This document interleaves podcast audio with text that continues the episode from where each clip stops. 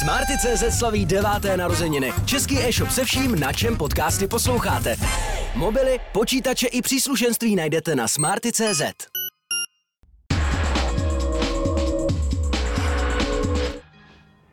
Tohle jsou ženy, které byste měli znát. Věta uvozující žebříček nejvlivnějších českých žen časopisu Forbes.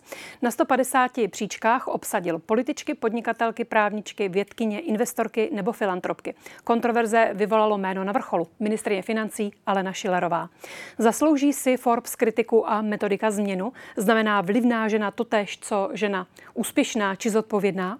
V DVTV vítám personální ředitelku Home Creditu Renatu Mrázovou, která se umístila na 13. místě letošního žebříčku. Dobrý večer. Dobrý večer.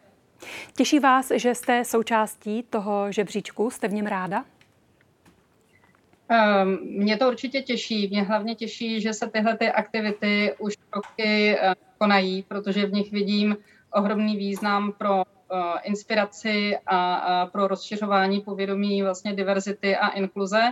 A, takže nedokážu říct, jestli, e, jestli mě to těší. Je to skvělé, že ten žebříček zviditelňuje ženy v různých pozicích a že je to vždycky poděkování e, vlastně té společnosti, ale i tomu zázemí, které každá zema má. Takže určitě jsem v tom žebříčku ráda. Ocituji reakci jedné z oceněných žen Diany Rocherové. Vnímám zařazení do tohoto žebříčku i jako obrovský závazek vůči ženám a společnosti obecně, protože se tím stáváte určitým vzorem a vaše chování a úspěch by měly být inspirací. Proto mi nepřipadá správné, že žebříčku vévodí ženy ze státní zprávy a okolí premiéra, které zemi systematicky nepomáhají a použijí toto umístění jako potvrzení toho, že jsou ve svých funkcích schopné.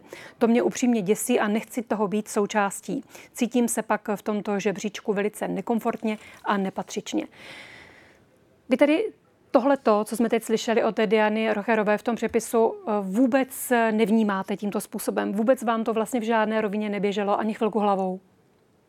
Já myslím, že vždycky vám běží různé věci v hlavě. Ty žebříčky vlastně se vydávají už více jak deset let, ať už hospodářské noviny nebo právě Forbes.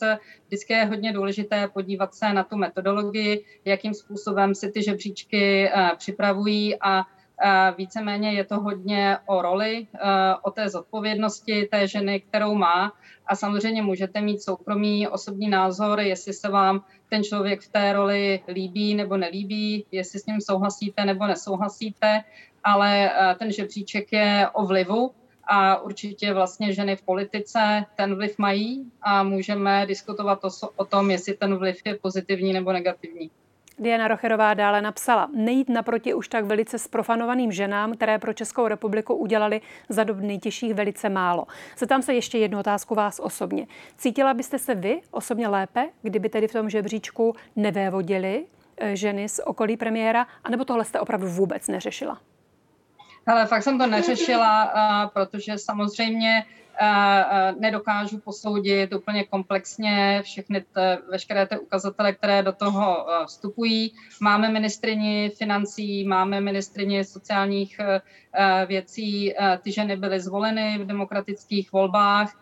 Je potom na nás vlastně při dalších volbách posoudit, jestli tyto kandidátky nebo i kandidáty zvolíme.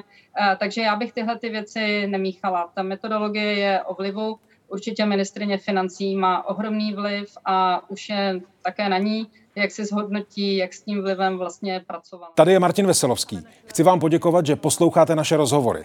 Jestli chcete slyšet celý podcast, najdete ho na webu dvtv.cz. Tam nás můžete i podpořit a stát se členy DVTV Extra.